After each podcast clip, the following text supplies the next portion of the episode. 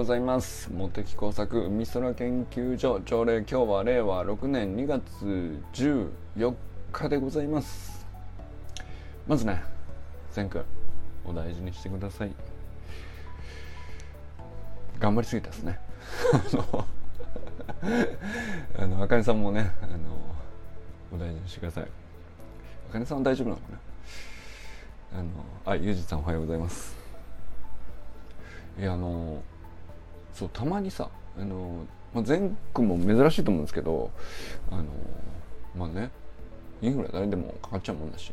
しょうがないっしょうがないんですけどまあ僕もね一回やったかな発熱がね。でもなんかあのこれそれをやってる中でいやあの倒れました1週間いませんみたいなことがなかったなそういえばと思って。全然あって普通のなんていうかもともとはねなんか全然こう年に何回かは風邪ひいちゃうしすぐ調子悪くなっちゃうしみたいな。体質だと思ってたんですけどこれ体質じゃなくてやっぱり生活なんだなって最近すげえ思ってますね。なんかあのー、まあ前後がねあのインフルかかっちゃったんだ。まあ明らかにそのオーバーバックっていうかラグビーで頑張りすぎたんだなきっとな。あのースプリントもあればマラソン駅伝とかもあったもんね。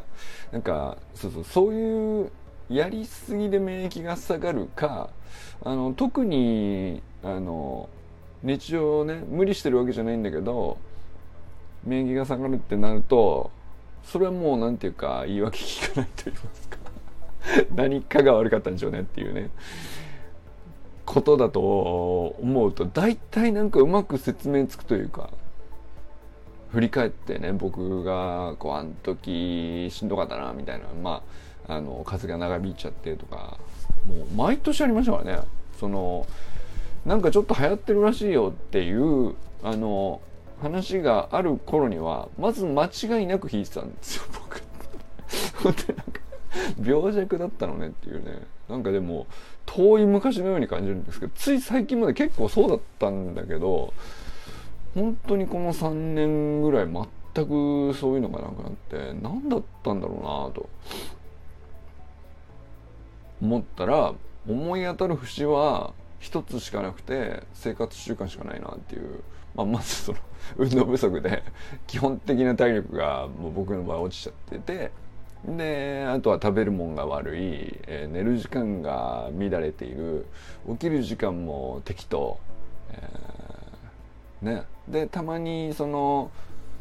うんまあだからその仕事の負荷とかっていうのはもうほんと大したことじゃなくてそんなのはまあ変動するのは当たり前なんだけどそんなこう飛び抜けて強烈なハードワークがかかるみたいなことっていうのは基本的にないというかあのまあストレスゼロってことはないんですけどそんなので倒れないはずなんだけど要するにベースとなる生活が全くなってなかったなと思って。でもねちゃんとそれ整えさえすればまあたまにねそのねオーバーワークしちゃってハードワークしてあのちょっと体力落ちてる時にまあたまたまあの流行ってるものにが発症しちゃうぐらいのことだったらまあ逆に言うと健康的な話であのまあ休めってことだよねっていうあのいわゆるねそういう文脈になるんですけどそうじゃなくてさなんかあのそんなに全然こうハードワークしてるわけでもないしオーバーワークっていうほどでもないのに基本的に生活習慣が悪くて、えー、もうなんか流行りものがやってきたらすぐかかっちゃうみたいなあのこれだいぶ話違うなと思ったですよね。でそれはまあ過去5年ぐらい前までの僕はねそのまあ完全にその要するにベースが悪すぎて、あのちょっとなんかあの何ですかこれが流行ってるらしいよ。まあだからもう基本的にね冬は体温下がるしあの免疫下がりがちなんで発症しやすいっていうのは、まあ、そもそもの問題があるんですけどにしても普通にちゃんと健康的に動いて健康的にいいものを食べて、えー、まあ寝る時間もそこそこ確保できてるんだったらさそうそう崩れないはずなんだなっていうことがよくよく理解できましたよね。なんかそのそうだから愛さん入ってきたのもすっげえでかかったですね。もうそれ確信に変わったですよね。あの愛さん入ってきて食べ物の話いろいろしてくれて。まあ出汁だけじゃないんですけどあのまあ出汁を軸にしてアミノ酸から出発していろんな結構勉ね自習も含めてですけどねいろんな勉強をした結果あのすっきり解釈できるようになったっていうか。まあでもねあのなんかねそれこそ受験シーズンだったりあの割と大事な時期なんだけどあのそういう時に限ってみたいなことをさあの割と我が家でもまあ僕だけじゃなくてね娘がインフルかかっちゃったりとかってよくありましたけどこれねやっぱりそのうん体質で片付けるのは言い訳だったなって思いましたね。娘もねだからね本当だから家族全食事ってさ家族全体が影響してこうなんていうの底が上がっていくって基本的に別々のものを食べないから。まあそのね、部活があるだろうな、あのどういう予定があるだろうっていうのは家族それぞれでバラバラでこう負荷が高くなったり低くなったりのタイミングもそれぞれですけど食事だけは基本的にねその家族の中で共通してるんでそこのベースが上がったことによるこうお互いね崩れに体調崩しにくくなっていくみたいなのはすっごいじあのもうこれ明らかだなっていうのは思ったりするんですけど。まあ、それでもかかるんだったらまああの要するにちょっと頑張りすぎたよねっていう領域に入っていくっていうかそっちはそっちでなってもしょうがない。なった方がむしろいいじゃないと。赤尾さんは早く早めにねなんかちゃちゃっちゃとかかっちゃってちゃっちゃと抗体持ってあの免疫つけちゃう方が手っ取り早いですよねっていう、まあ、そっちの領域に入るんだけどこうこの2つの文脈って結構なんていうか線引きが難しくて両両方ごっちゃになっちゃうんだけど実は結構しっかり分けた方がいい話だなっていうのはねなんか思ったりしたかな。だからなんかそのね、まあ、善くんがあの発熱でお大事にはあのまあまああの休みってことじゃないっていう話じゃないですか。それとは別にこう過去の自分の時の、まあ、よく俺冬にねインフルかかったな A も B も両方かかってもう散々だったなみたいなのが毎年ね5年ぐらい前まであったんですけどあれって要するにす あの頑張りすぎたから休めばいいんじゃないの文脈じゃなくてお前いい加減にその生活習慣やばいよっていう話だったんですよね。その なんでそんなにあっさりあのすぐかかっちゃうの？なんかおかしいよっていう話だったんだな。もう気づけなかったけどね。あの今となってこう5年前を振り返るとそういうことだな。でそれ2社はねその同じまあその症状は一緒だしどっちもそれなりに大変っていうかさ発熱すれば辛いしあの咳が出れば出ない方がいいなと思うけれどもあの全く別物だなというね こと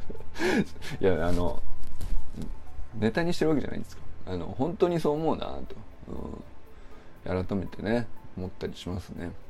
まあ、でもなんかあのこのやっぱりそのサロン始めてからっていうわけじゃないんですけども走りの学校にね3年前あの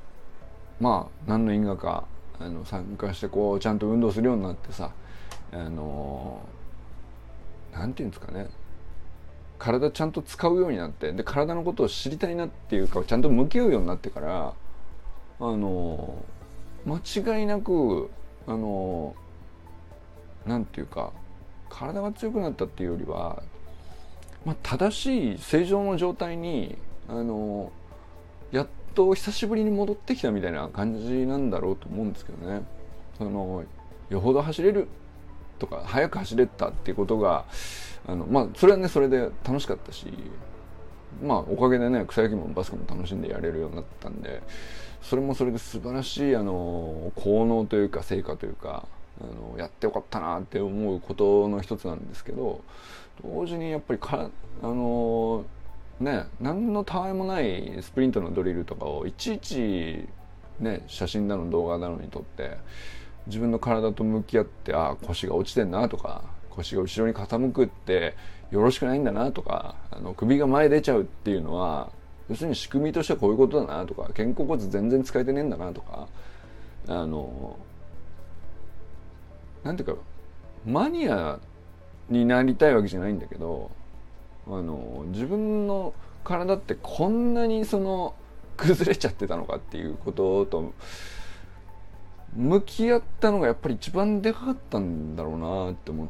たんですよね。おかげでだから結局そのねそれをなんか不自然だなって見ればわかるから向き合えば不自然なものは自然ってなんだろうなってどっちに行くのがじゃあ次どうするかっていうのを常に思うようになるから、まあ、自然とこう、ね、姿勢もちょっとずつちょっとずつこう猫背が治っていくしあの、まあ、そんな中でこうね出会う仲間がの一人に砂塚さんみたいな人が一人いらっしゃると背筋が自然に伸びますし そうそうするとやっぱりあの風邪ひかなくなるんだよね本当に。あのだって毎日これ朝喋ってますけど今日体調悪いからちょっとしんどいからやめとこうかなみたいな日がないのよ。これが不思議なことに。うんなんかこれねいや本当よく考えたら俺史上ありえないことが起きてるなと思ったりして その毎日毎日さただその中身のないこと喋ってるだけなんだけどこれはでも僕にと僕個人自身にとってはねあのなんていうか喋る中身うんぬんじゃなくて朝起きて8時から8時半から9時の間に何らかその発生するっていうか30分 なんかわかんないけどあの発生を行っているっていう、まあ、それだけにものすごいあのうん効果がいろいろな方向に働いてるんじゃないかなと思ったりしましたね。そうそう清水さんがね朝起きたらこういう習慣がありますと。それ今までななんで隠してたって思いましたけどね。そのいい習慣だなと思いました。朝起きたら、あの、ドレミファソラシドのラの音ですね。A の音ですね。A の音って言ってるあたりがね、またあの、憎たらしい言い方やなと。ラって言えばいいじゃねえかと。わかりにくいなと思ったけど。まあその、ラの音を、あの狙って、まあ、絶対音感があるわけじゃなくても、ラの音をちゃんと狙って、ラの音を発生するっていう声を出すというのを朝の習慣にしてると。何その習慣素晴らしいじゃないですか。いや、なんかあのー、まあなんていうか、すごくコストが低いですよね、習慣としては。あのー、めんどくさくてやめちゃったとかじゃ、になれられないしさ。で、かといって、んあの、練習しなくてできるのかっつったら、まあ、まずできないですよね。絶対音感が普通の人はないわけだから。だけど、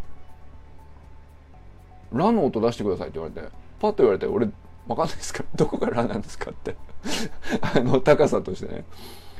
えー、なんだっけ？時報の音で、ポッポッポーンの音が、ポーンの音が、ポーンがラらしいんだけど、合ってるこれ？わかんないけどさ。その その、そこをちゃんと、ラーって出すってことでしょ。で、それが合ってるかずれてるかを、あの、ちゃんと見、見るだけってことだよね。言ってんのはね。いや、素晴らしい習慣だなと。で、なんか、まあ、たまにね、あのー、当たることもあるけど基本的にはそんなに当てることはまあ全体絶対音感があるわけじゃないから当てられないけどそれでもちゃんと狙ってそこに発生を行うっていうこと自体があのー、まあいいトレーニングなんだというね、まあ、そういう趣旨なんだろうと思うんですけど。素晴らしいあの習慣だなと。なんて、えー、低コストで、えー、まあ僕僕今の僕からするとその要するに、まあ、毎朝朝礼やっててあのよかったなっていうのは発声を行ってるっていう行為自体にすごいなんか健康を感じるんですよね。それでいくともう30分喋らなくてもいいんじゃないっていうね。A の音を一回出しゃいいんだったらこんな低コストないなと。すげえ健康にいいんだろうなって。だから多分あとそのなんか頑張らなくてもすぐ出る音じゃなくてラってまあまあちょっと上で無理なくあのちゃんとやろうと思えばできるぐらいの程よい高さってことなのかなと思いましたけどね。あのある程度張らないと出ないしある程度狙おうとしないとうん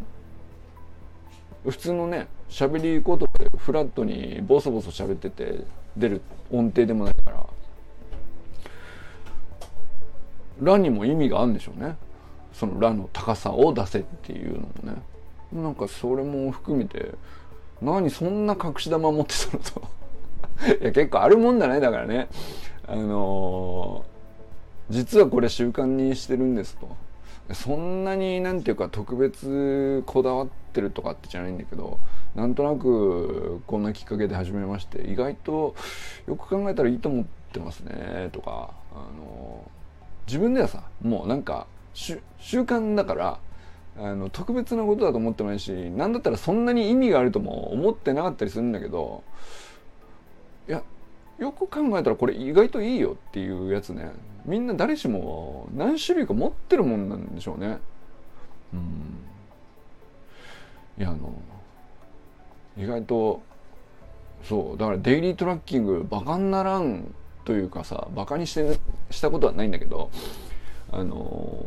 何て言うんだろうな。デイリートラッキングってその個人的に自分にだけに意味があるあの出来事の記録みたいなさあの趣旨で書いてる本人はそうやってると思うんですけど見てる側からするとすごい学びになるというかあのあそういうのいいねっていうなんか発見に満ちてるというかさ。そういうのあるもんですねっていう。大体その例えば僕あの最近ねもすっかりねあの次のコンテンツ何見ようかな。大体ユージンさんのデイリートラッキングであの夜あ最近はカムイなんですねとかそのプルートあプルートねそういえば見たいと思ってたわとかっていう。なんかそういう基準で見てるかな。あのこの1年間見たコンテンツの8割ぐらいあの友人リコメンドで見てますけど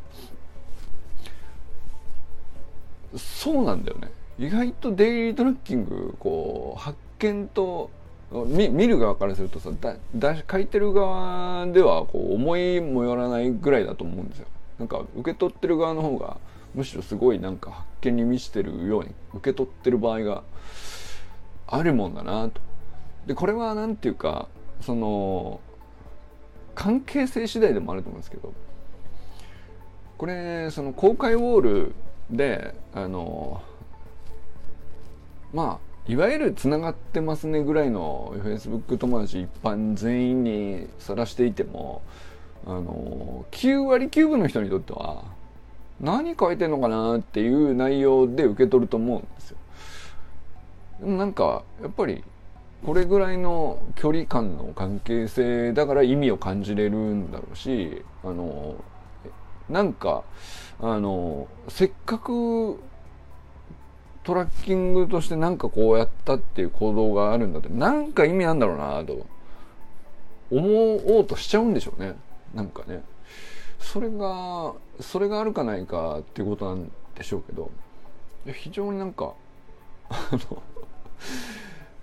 それほんとささやかな差だと思うんですけどめちゃくちゃ健康に結びつく大事な要因のような気がしましたね。うんいやなんかその大げさに成長するとかさ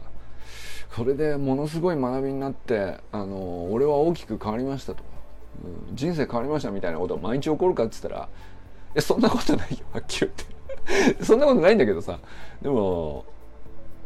まあでもすごくささやかにの意味では人生を変える一日にうん毎朝毎朝なんか知らない清水さんがあのトラッキング投げてくれたりとかあの直くんとかユージさんがさこうトラッキングで昨日これがあったとかあのこれ見て面白かったよとか。すっごいささやかなことなんだけど間違いなく今日モテ作の人生一日をね変えてくれてるっていうのの積み重ねででなんかそのそれがさ成長とかあの自己研鑽とかそんな大げさじゃないんだけどあの一個一個積み重ねるとまあ何にしても健康だなと 思うっていうところに まとまるというね。あのゆかさんとかねひろみさんとかあの砂塚さんとかあの自分より年上の人でもこんなに背筋正してこうやってんだなっていうのを姿見るだけでさあのね基本ずっと一日パソコン打ってて半分以上猫背になってると思うんですけどまあでも一瞬でもね5秒でも10秒でもちょっと背中の伸ばそうかなって思う瞬間が増えるだけでもう全然体調違うんだよ。っていうね。それがあの本当なんかね一日ちょっとずつわずかな変化なのかもしれないけど積み1年とか積み重なったらさ本当気づいたらめちゃくちゃ健康になってんなと。うん、あの崩れる気がしないっていうね。逆にそのなんていうかいやその好不調あんだよそのコンディション的にはね。あのちょっと日曜日ピッチング投げすぎたなと。もう全身はあのバキバキに張ってますみたいな。とかはあるし、あの、まあ、そのせいだろうなと思いつつ、こう、それなりにこう、体重いなとかいう日は普通にあるっちゃあるんですけど、まあ、でも、でも、まあ、崩れる手前で、この辺でこういうふうに、あの、コンディショニングしとけば大丈夫ですねっていう、自分で自分の体のこうコントロールに対する安心感があるっていうか、あのまあもし仮にねあの一線超えてあ発熱とかなんか発症とかになってもまあその発症してなんか炎症反応で発熱してんだなとかっていうことの正確なこう自分の体にとっての意味がわかるっていうかあまあまあそっかそっかそっか。あのあのすまんすまんと。ちょっとやりすぎたわっていうあのまあなんていうか司令官としてですね。あの自分の体の司令官としてうん采配ミスでしたと。いう感じに感覚になるというか。あくまでなんていうかたまたまあの自分のコントロールにないあの運ゲーとしてもう降りかかってきたどうに避けられないものとかじゃなくてまあ、どんな流行り病が来ようが、あの、まあ、交通事故みたいなものとはちょっと全然違うっていうかさ、あくまで、その、まずはベースは自分のコンディショニングがあって、えー、その、采配によって一日を過ごして、で、まあ、全てがね、いい采配とは限らないんですけど、まあ、それをこう、ね、意識して正しく行っている限りにおいては、そんなに大負けしないでしょうと。負け込まないでしょうと。連敗するって言ってもまあ3連敗までがいいとこで。5連敗6連敗10連敗みたいなことはまず起こらないっていううんすっごい安心感ですよね。自分の体に対して采配振るって。自在性とまではいかないですけどまあまあ安心してこう見てられるっていうか。そうなるもんなんだなっていうね。これはもう本当大きな変化だなと思いましたね。はい。まあでもね引いちゃう時引いちゃうんでまず全区はねお大事に あとは、あとは、そうそう、あの、ちょっとさっきサロン内に投げたんですけど、まあ、なおくんがね、あの、ディスコードでコミュニティを運営とかっていうことに興味があるっていう話をこの間夜会でしてたんで、あの、まあ、僕もえっと、ディスコードは、なんていうか、ユーザーとしてね、あの、使ってみたことあるぐらいな話。で、全然詳しいわけじゃないんですけど、確かに運営する側に回ったら、あこういうところはディスコードの素晴らしい機能なんだなとか、まあ、ユーザー側からするとどう考えてもでもあくまでまだねマイナーというかゲーマーのコアな人たちが使ってるちょっととっつきにくいうんなんかその特にずっと Facebook 使ってきって慣れちゃってるせいもあるんでしょうけど、まあ、LINE とか Facebook とかその既存のツールに比べるとちょっと障壁感じるからこそ逆にねなんか学んでものにしたら采配震えるようになってあの自在性をこう少しでも感じられるようになればもうだいぶあのなんていうか別にアドバンテージじゃないですけどあの差がつくよねやっぱりそういうものほどね。なんかあの広くも広まりきっちゃってないやつであのでもちゃんと尖ってるのかもしれないある種尖ってるのかもしれないけどああそれは素晴らしい機能ですねっていうのがちゃんとある、まあ、特徴的なツールだと思うんですけどディスコードって。なんかそういうのをあのまあいち早くってことじゃないですけどあのまあこういうねいいきっかけでちょっとみんなで実習してみるとかあのね実際参加したりとか運営したりとかしなくてもなるほどねって一回なんていうか目を通しておくみたいな教科書めくっとくぐらいの感じですよ。なんかそれしとくだけでねやっぱりまあ、いつね、5年後、10年後かもしれないし、2年後、3年後かもしれない、いつかわかんないし、まあ結局使わないかもしれないんだけど、やっぱりなんか、あの、近しい仲間が、こう、きっかけあって勉強してるみたいなタイミングの時に、一緒に自習に参加しとくみたいのは、すごいなんか、頭に入りやすいんですよね。なんかね。うん。いや、だからなんかすごいディスコードね、あの、今ささっきサロン内であのとりあえず何て言うんですよね、まあ、チップスというか使い方初心者向けの使い方ビデオみたいな解説ビデオみたいなのをシェアしたんですけどよかったらねあの興味ないなっていう人ほど 一回見てみてください。なるほどねと全然もう世界観が違うというかあのまあ SNS は SNS だと思うんですよね。でまあ確かにここに関しては Facebook と何にも変わらないんじゃない？その見た目以外はね。機能としては。でも本質全然そっちを目主目的としてないんでだからこういうふうに作り込んでるのかとでそれを必要としてる人たちがまあ世の中にはちゃんといてだから選ばれて、えー、生き残ってずっと磨かれ続けているっていうなんかその、まあ、歴史にはすごい意味があるし学ぶ価値あるんじゃないかなと思いますしね。まあどこかで生きる可能性も高いと思うし、まあ、生きなかったとしてもその概念を学んだりとか歴史に触れるみたいなぐらいで教養としては非常にいいコンテンツじゃないかなと 思ったんでねあのぜひ修くんとか周平さん以外もねあのよかったらねまあ普通にあのなんていうか優しめな YouTube の聞き流しでいいいいコンテンツなんでよかったらね見てみてください。はいということで佐藤ひろみさんおはようございます。川明さんおはようございます、えー、小山愛さんおはようございます。佐藤直君おはようございます。山田友人さんおはようございます。診察いってらっしゃいませ、えー、中村修平さんおはようございます。寺石由香さんおはようございます。清水信之さんおはようございます。A の音ね。ちょっと一回あの出してるところをアップしてもらっていいですか？ポッポッポーン。がラなんですよね。ラなんですね。合ってますか？これ。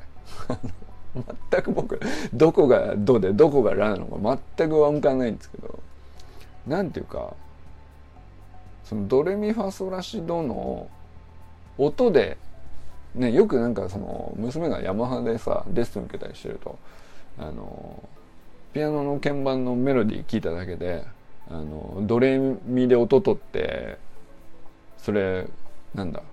ドミソの和音ですよねとか当てたりなんかそういうトレーニングしてるんですけどよくできんなと。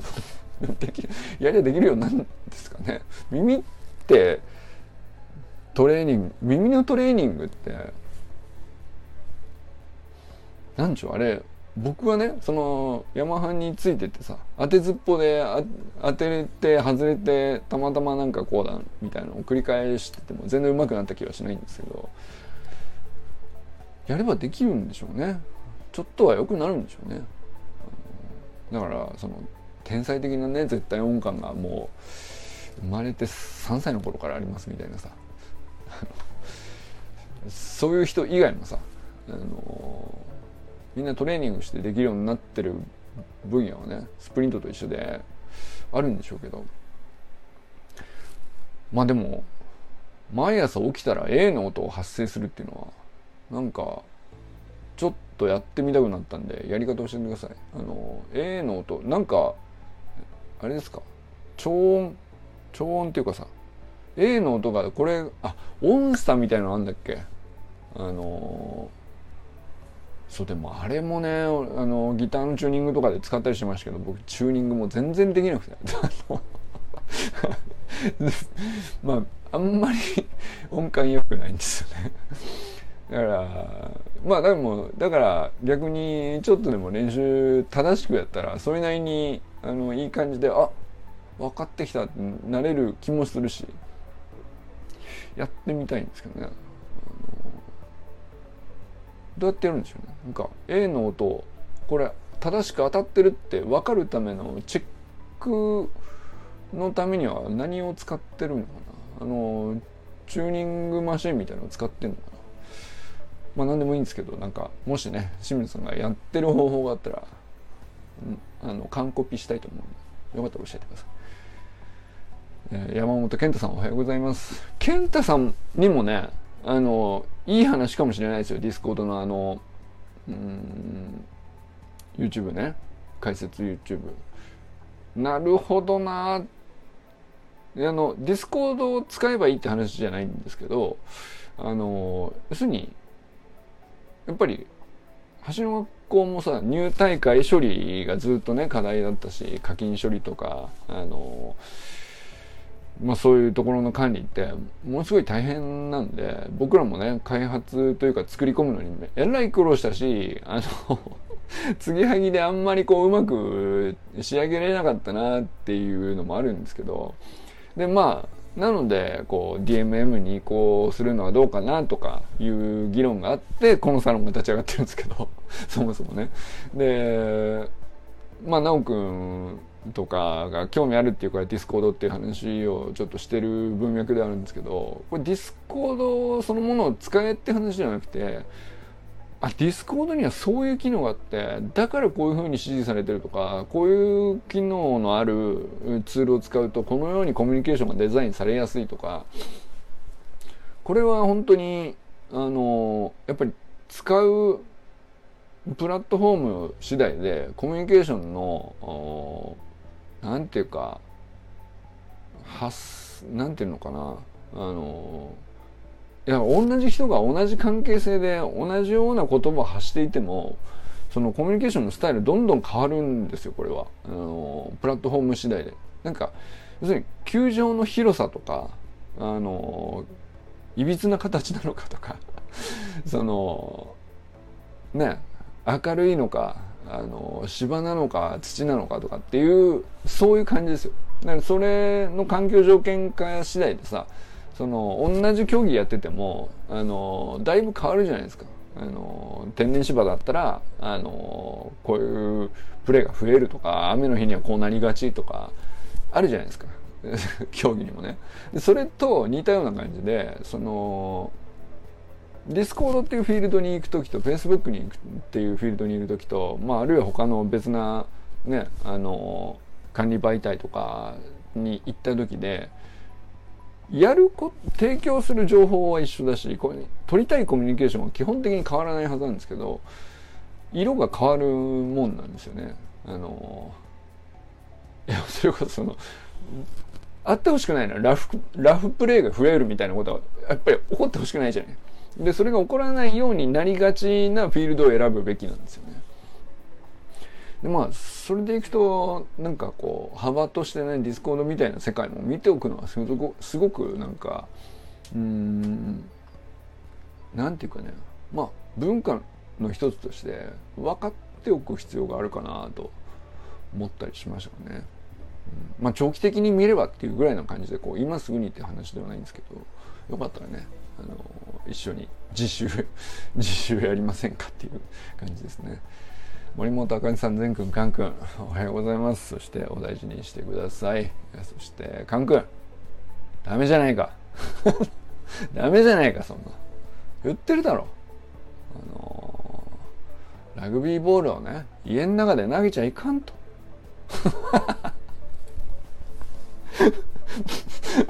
もう笑っちゃうよね。それ本当に投げたの？と そして味噌汁こぼれたんだ。ダメだよそりゃーって。投げたらこぼれるだろ分かんなかったかな。いやわかるだろもう。もうわかれよっていうね。ちょっとねあのいやほんとベタすぎて笑っちゃいましたけどね。いやいいよ。